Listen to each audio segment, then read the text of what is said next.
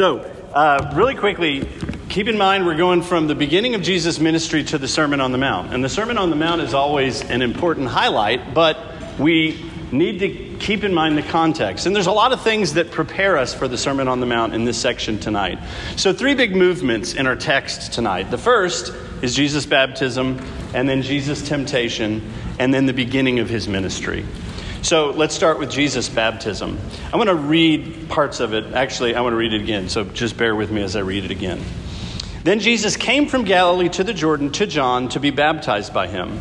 John would have prevented him, saying, I need to be baptized by you, and do you come to me? So Jesus is, uh, is going to get baptized, and keep in mind, this baptism is a baptism for sinners. Can everybody understand John's problem?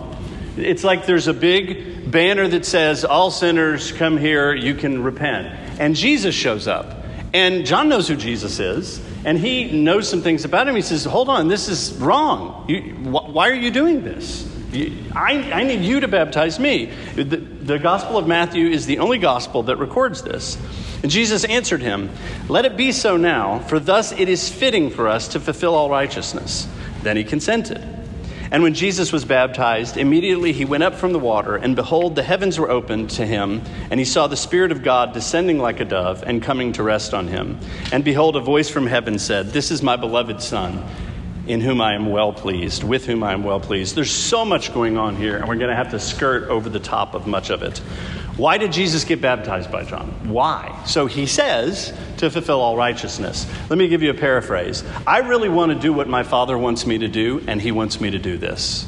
That's a great paraphrase for what's going on here. Jesus is saying, My delight is to do my Father's will, and he wants me to get baptized. That's one reason. The second reason and this is why the Father wanted him to get baptized, is Jesus fully identified with us. We need to repent. We need forgiveness. We need the repentance. The people, people need the repentance that John is offering. We're sinful people. Jesus assumed our nature, and then he gets right down in the water with us the water that's for sinners. Does that make sense? So the point here is that Jesus comes close and identifies fully with us in our condition. So that's why he had to get baptized, because he came to identify with us, to come close to us in our sin, to lead us out of that sin. Then we see the Spirit descend. And this should remind you of Genesis chapter 1 when the Spirit of God hovered over the waters of creation. God brought forth creation. God is bringing forth new creation in Jesus. It should remind you of Noah's Ark when the dove uh, was a messenger of the peace that God was bringing at the end of that judgment. Jesus is a new ark, and he is, those gathered to him are being rescued, and God's favor comes upon them. And then we get the voice, and the voice is crucial. God the Father speaks only twice in the Gospel of Matthew, unless you count Jesus' whole life as speaking, which we should. He speaks here and he speaks at the Mount of Transfiguration. And he said something similar in both places. At the Transfiguration, he just adds, listen to him. So, John, or excuse me, God says three things about Jesus, but I would sum them all up by saying, This is my son. Isn't he great? Look, this is my son. I delight in him. He, pay attention to him, listen to him. And it's important to note you know, Jesus will later ask, What do people say about me? And people say, Well, John the Baptist, others say Elijah. And he says, What do you say about me? And we know Peter's response. But whose opinion should we listen to about Jesus? Well, the most authoritative about, opinion about Jesus is the Father. And his opinion is, This is my son, listen to him. Only God can make God known. And God the Father is making his son known and saying, I delight in him. You delight in him. Listen to him. And imagine, somebody pointed out, imagine if you knew Mary and had made fun of her, you know, about, oh yeah, virgin birth, right? Uh huh, uh huh. And imagine you were there then and heard that voice. How would you think? How would you feel? Ooh, maybe she was right. I, I was wrong. So he says, This is my son, my beloved son. He delights in him. This should also, by the way, remind you does this remind you of anything else from the Old Testament? This is my beloved son. When God asked Abraham to offer up his son, he said, Go, take your son, your only son, Isaac, whom you love. Right? Because Isaac understood, or, the, or Abraham understood that love. So he loves him. And then he says he's well pleasing to him. So there's this delight in God that he has in the Son, has always had in the Son. But it's more than that, it's that his whole life pleases him. The Father looks at the whole way that Jesus has lived up to this point, and He knows the way He's going to live it, and He's delighted in Him. He, um, he is well pleased with what He's done. You should hear sort of a well done, good, and faithful Son of mine. So I love this passage because it confounds people who don't believe that God is Father, Son, and Holy Spirit. You know, there's some, there's some heretical groups that have said things like, well, no, God is one, and what happens is he appears in different guises. So sometimes he's the Son, sometimes he's the Spirit, sometimes he's the Father. Well, what about this passage? What is he? Jesus doing ventriloquism with the voice from heaven, and then what is the what is the, the Spirit? I love this passage because in this passage we see God the Father, we hear God the Father speaking, we see the Son there coming up out of the water, and we see the Spirit. We see all the members of the Godhead. And I think we get a picture here, a little snippet, a little glimpse of what was going on before creation. The Father delighting in the Son, the Son doing the Father's will, the Spirit uniting them in love. We get a glimpse of that delight, and we're invited into that delight. But the important thing, another important thing to understand about J- Jesus' baptism is for believers, Jesus' baptism is our baptism. The things that are true of Jesus in his baptism are true of those of us who have put our faith in him and been united to him in faith and baptism. That means we're sons. This is my son. We're sons. Ladies, you're a son too. Right? And I like saying, ladies, you're sons, because I know that you can modulate and say, I'm a daughter, and we can say that, but to say you're the son reminds you that you're a son because of the son. That makes sense? And after all, men are the bride of Christ. So we have female sons and male brides. And I'm not doing the transgender thing. That's not what I'm talking about. We're beloved because we're in Him. And this is hard. Some people, half people, a, lot of people, the hard thing for them to get is I, I trust in Jesus. I've been united to Him. You know what? You are treasured by God because of Jesus.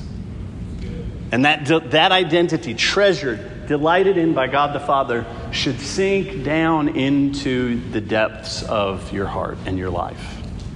That's one truth. But the other truth is well pleasing. All right, somebody pointed out, what if God went around with us all the time and said, This is Virginia in whom I'm well pleased? But today, eh. okay, that would be shame, shaming, embarrassing. Fortunately, God doesn't do that. But here's the truth Jesus is well pleasing, and do you know what it means that we're united to Him? It means that we can be well pleasing. That God's plan for us, united to Christ, is to make us more and more like His Son. And that God's goal for us in Christ and with His help is that we would be more and more pleasing to Him. God doesn't pretend that we're there all the time if we're not there, but we're united to Jesus and He is always at work because of that connection to make us more like Him. C.S. Lewis, again, I always have to quote him the promise of glory sorry, the promise of glory is the promise, almost incredible, and only possible because of the work of Christ, or because we're united to Christ, that some of us, that any of us who really chooses, shall actually survive the examination, shall find approval, shall please God. Let your heart resonate with this. To please God, to be a real ingredient in the divine happiness to be loved by God, not merely pitied, but delighted in as an artist delights in his work or a father in a son, it seems impossible, a weight or burden of glory which our thoughts can hardly sustain. But it is so. That our lives in Christ can be pleasing to God, and by his help are becoming more and more pleasing. So we get, we're sons. We get, uh, we're beloved in him. We get that we are going to become more and more pleasing to Him. And lastly, and not leastly, we have the Holy Spirit because of our connection to Him.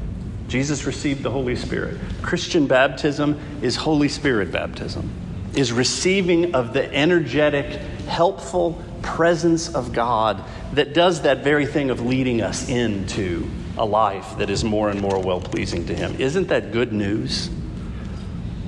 Now, Jesus' whole life is one of descent to serve others. And in his baptism, he descends to the place of sinners. And guess what happens? The Father lifts him up. The Father says, Ah, it's my boy. Jesus lowers himself in service and love, and the Father lifts him up. Next, we come to Jesus' temptation.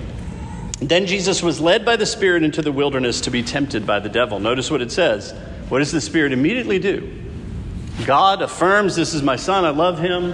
The Spirit rests on Jesus, and then immediately the Spirit leads Jesus into the wilderness for the purpose. It's not an accident, for the purpose of being tempted by the devil. And after fasting, and I love this, after fasting 40 days and 40 nights, he was hungry. I love that. Because after fasting one day, I'm hungry. Uh, it's, it's a funny understatement. All right, so the Spirit leads him. And it's important to note, we, we just were in James. God doesn't tempt us to sin, right? God can't be tempted. He's not inclined to sin. He doesn't want us to sin, but He allows temptations in our life to mature us. That's how he matured Israel. That's how the scripture says that Jesus learned obedience through the things he suffered. And he does allow difficulties in our lives and temptations in our life to mature us. Not because he's mean and out to get us, but because he wants us to grow up. His love is a love that wants us to mature. And so he allows difficulties in marriage, difficulties with kids, difficulties with lack of marriage, lack of kids, our jobs, whatever wanting something and having to wait for it. God allows all those things because He wants to mature us. He wants to, he wants to grow us up and, again, make us more well pleasing to Him. And notice what the devil says. He says, If you are, oh, sorry, I didn't get to that part. Let me read it. Um, verse 3 And the tempter said to him, If you are the Son of God, command these stones to become loaves of bread. But he answered, It is written, Man shall not live by bread alone, but by every word that comes from the mouth of God. So the first blow that, G- that Satan strikes is against the weak spot. He's hungry, right? He's feeling the hunger, big time. And so he says, Hey, listen, Son of God, you sustain the universe. You can make bread out of stones. What's the big deal? Just use your power, use your privilege, get yourself some bread.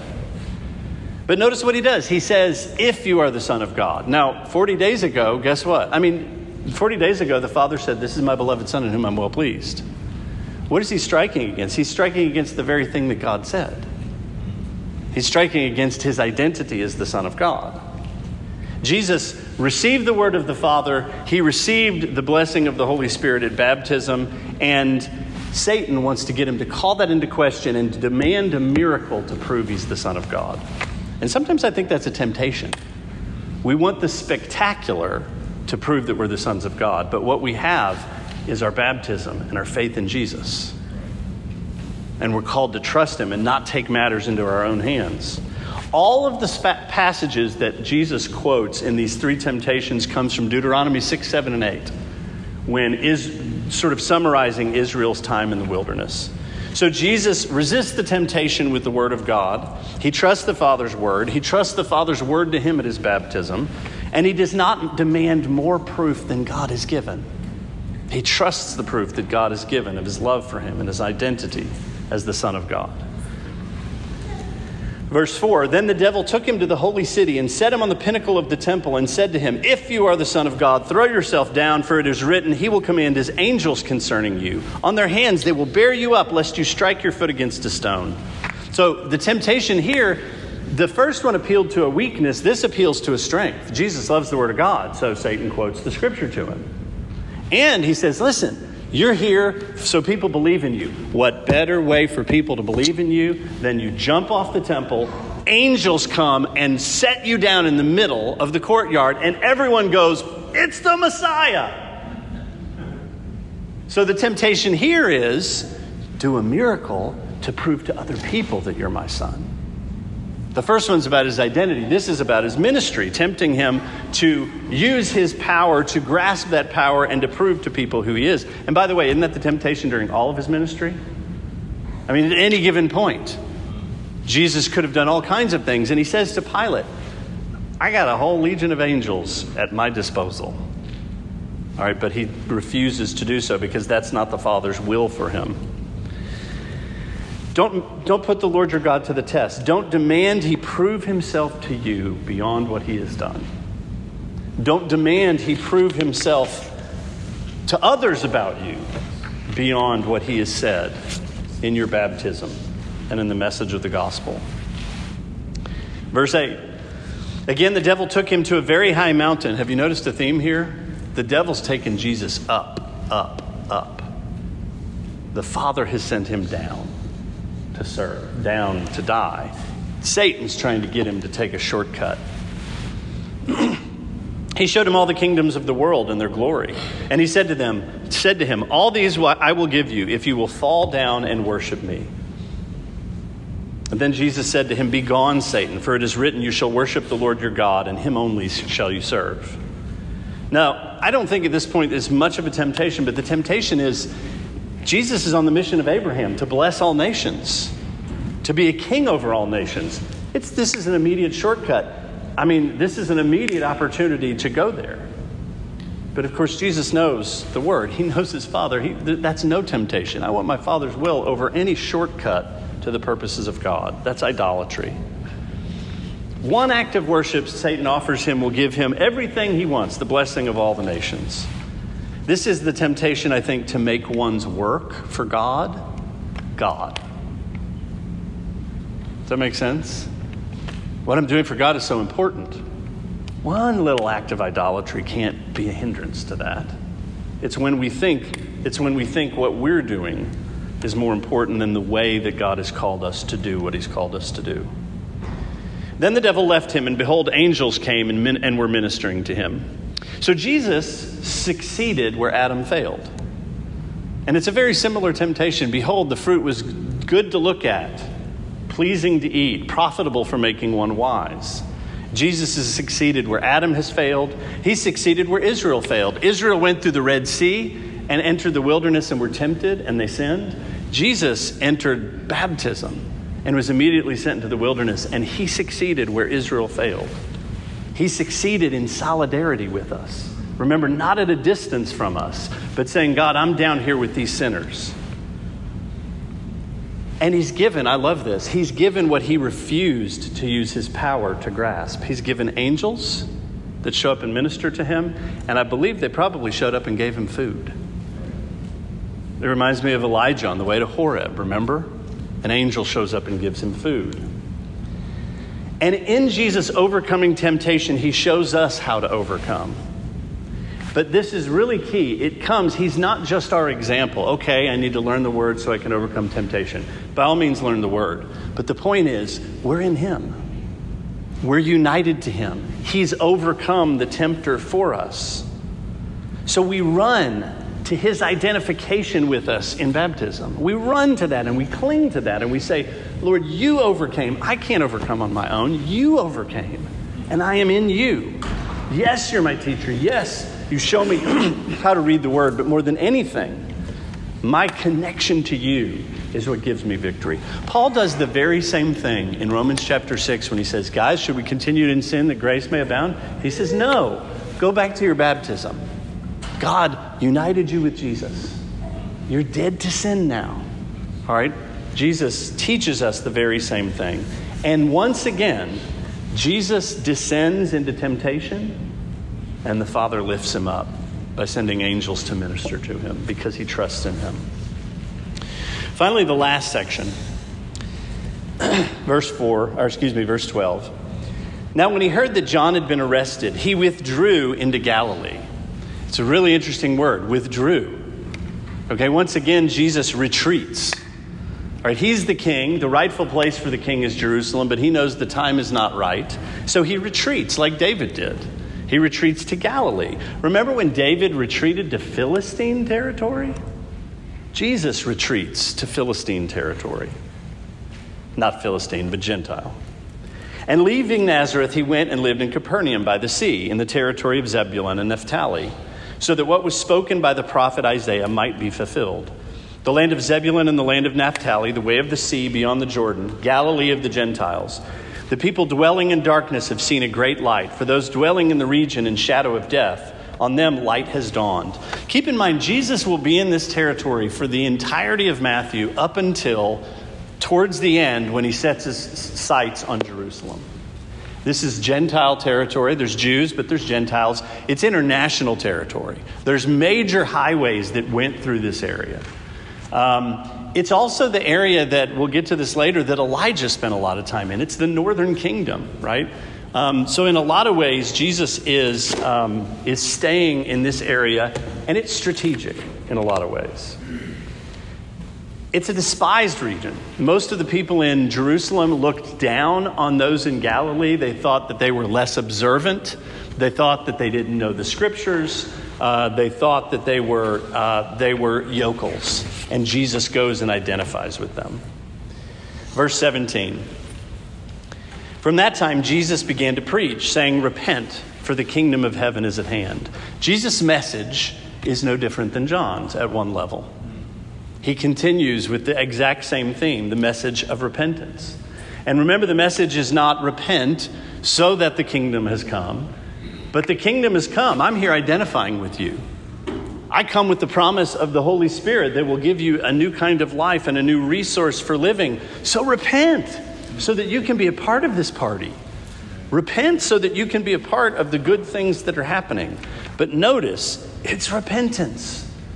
It's a change of life that is noticeable.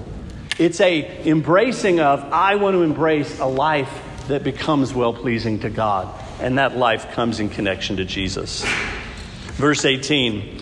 While walking by the Sea of Galilee, he saw two brothers, Simon, who is called Peter, and Andrew, his brother, casting a net into the sea, for they were fishermen. And he said to them, Follow me, and I will make you fishers of men. Immediately they left their nets and followed him. And going on from there, he saw two other brothers, James the son of Zebedee and John his brother, in the boat with Zebedee their father, mending their nets. And he called them. Immediately they left the boat with their father and followed him. Now I want to point out one thing that Jesus says that I think is curious. He doesn't say, Follow me and I'll save your soul. What does he do? He says, Follow me and I'll make you fishers of men. He says, Follow me and I'm going to enlist you on what I'm doing. Right? Think back to Abraham. God didn't say, Abraham, come to me and I'm going to get you to heaven. He said, Abraham, follow me and I'm going to use you to do what I'm doing in the world. Join me in what I'm doing in the world. Does that make sense? Now, is Jesus going to save souls? Yes. But what does he do? He calls them and immediately he says, This is about what I'm doing. This is about mission. I want you to be my apprentices. I am here preaching the kingdom, demonstrating the kingdom, and I want you to join me. And you don't have to know a thing, I'll apprentice you. I'll teach you all along the way. Jesus starts a, a homeschool. Okay, what's homeschool about? We, we, a lot of people homeschool because we want to be the people that teach our kids. We want our characters to shape our kids. We want our understandings of the world to shape our kids. Jesus creates a little homeschool. Guys, come live with me. Three and a half years. He doesn't tell them that at this point. Three and a half years. I'm going to teach you all about kingdom life. I'm going to connect you to me and what I'm doing. I'm going to show you my Father. It's going to be great. Follow me, and I will enroll you in my mission. And this is true of every disciple. We may not be called to leave nets like the apostles were, but we are called to reorient our lives around Jesus' school of life. And we are called to let that school be a homeschool where it sinks into everything in our homes and our interactions with one another at home. Amen? 23. And he went throughout Galilee, teaching in their synagogues and proclaiming the gospel of the kingdom and healing every disease and every affliction among the people, so that his fame spread abroad throughout all Syria. And they brought him all the sick, those afflicted with various diseases and pains, those oppressed by demons, those having seizures and paralytics, and he healed them. And great crowds followed him from Galilee and the Decapolis, from Jerusalem and Judea, and from beyond the Jordan. So Jesus does two things here. He teaches, and he's going to be the teacher all the way through the Gospel of Matthew until the end when he says, Go into all nations, baptizing them, discipling all nations, teaching them to obey everything that I have taught you. But through the Gospel of Matthew, it'll just be Jesus teaching. He's the authoritative teacher. In fact, Jesus, there are five clear sermons in the Gospel of Matthew, if you're paying attention. There's five places where Jesus gives a teaching. And I'll send out an email with all those references, but the first one is coming up. It's the Sermon on the Mount. But he gives these five teachings. So the first thing he does is teaches about the kingdom, teaches what it means to be a part of the kingdom, how to enter the kingdom, how to interact with the kingdom proclaiming the good news of the kingdom. I am coming close. God is coming close through me. And you can enter into the kingdom by attachment to me. You can enter into what God is doing in the earth by attaching to me. And then he heals and he casts out demons. Why does he do that? Because that's life in the kingdom. Human sin brings disease, it brings sickness, it brings broken relationships, it brings it brings all kinds of problems. And so, what we see Jesus doing is teaching about the kingdom and then restoring people, putting them back together in their thoughts, in their emotions, in their relationships, in their bodies. Human life is being restored back to its original source in God. And so, what could happen but them being put back together and healed? Does that make sense? What could happen but that God Himself walks the earth? Then people's lives are put back together. Now, the last thing I want to say before I make a couple of broad points is this What does all this say about Jesus? When you read the Gospels, one of the things you should do is think, what's Jesus' personality like? And I'm not talking Myers Briggs, but what's Jesus like? I want to suggest he's joyful. Later on, he says, I'm meek and lowly of heart. I want to help. I want to give you life. When people don't want his help, what does he do? He's not mad at them. He's not offended because I can't believe they didn't listen to me. He's sad that they want to hold on to idols instead of have life. So I think we get this wonderful picture of who Jesus is joyful, humble. He wants to help. He will say hard things, but he says hard things because he wants us to have the life that comes on the other side of those sharp rebukes. Amen? So let me share three things to remember, yay, four to cherish. I have four things. All right? The first thing is this Jesus came close. So let's stay close to him. Jesus came close in taking on our nature. Jesus came close in identifying with us in baptism. He stayed close by identifying with, with us all the way into the cross, and he continues to identify with us before the Father. He is. He is the one in which we have life, the one in whom we have life. He is the Father's word to us. He is well pleasing to the Father. He is beloved to the Father. And our life consists in staying close to Him. All right? Our life consists in staying close to Him and receiving the Spirit from Him, in receiving the Father's love in Him because of Him, in embracing the Father's work in our lives to make us more like Him, to make us well pleasing to Him. He came close, so we're called to stay close to Him. And the thing here is, we get the temptation, the very human, sinful temptation to say, I'm going to try to do this on my own. I'm going to try to get better on my own. I'm going to try to be beloved.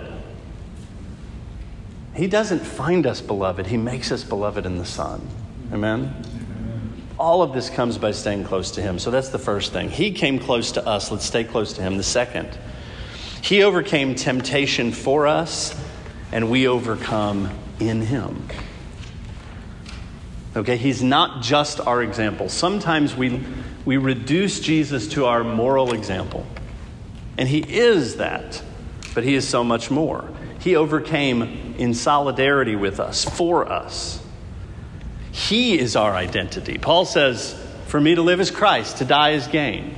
I am crucified with Christ. I no longer live. Paul's entire identity is his identity in Christ. And that's the Father's word to us my beloved Son, in whom I'm well pleased because we're in him. He gives us the Spirit, which reminds us, reminds us of His Word so that we know how to resist temptation. By all means, read the Word, but it's the Spirit that brings it to your heart, that brings it to mind, that helps you overcome. So we overcome because he has overcome and because we're connected to his overcoming. John says later in 1 John, Greater is he that is in you than he that is in the world. And that is what has overcome the world, our trust in him. Three, we're called to lifelong apprenticeship to him. And I love the image of apprenticeship.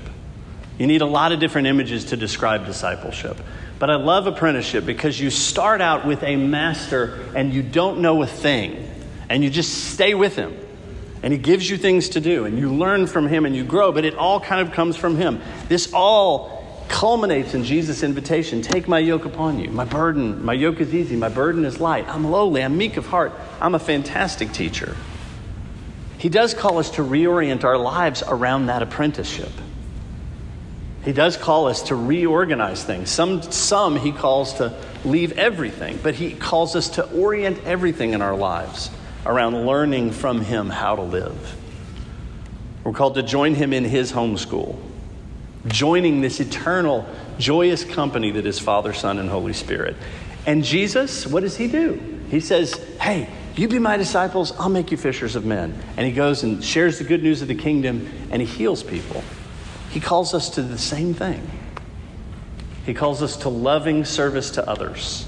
He calls us to be a part of helping God put other people back together with his gospel and with the Holy Spirit.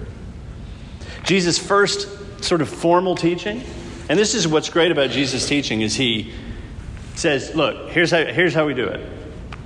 You stay with me, I'll teach you, I'll send you out to do stuff, and then you'll come back and we'll talk about how that went.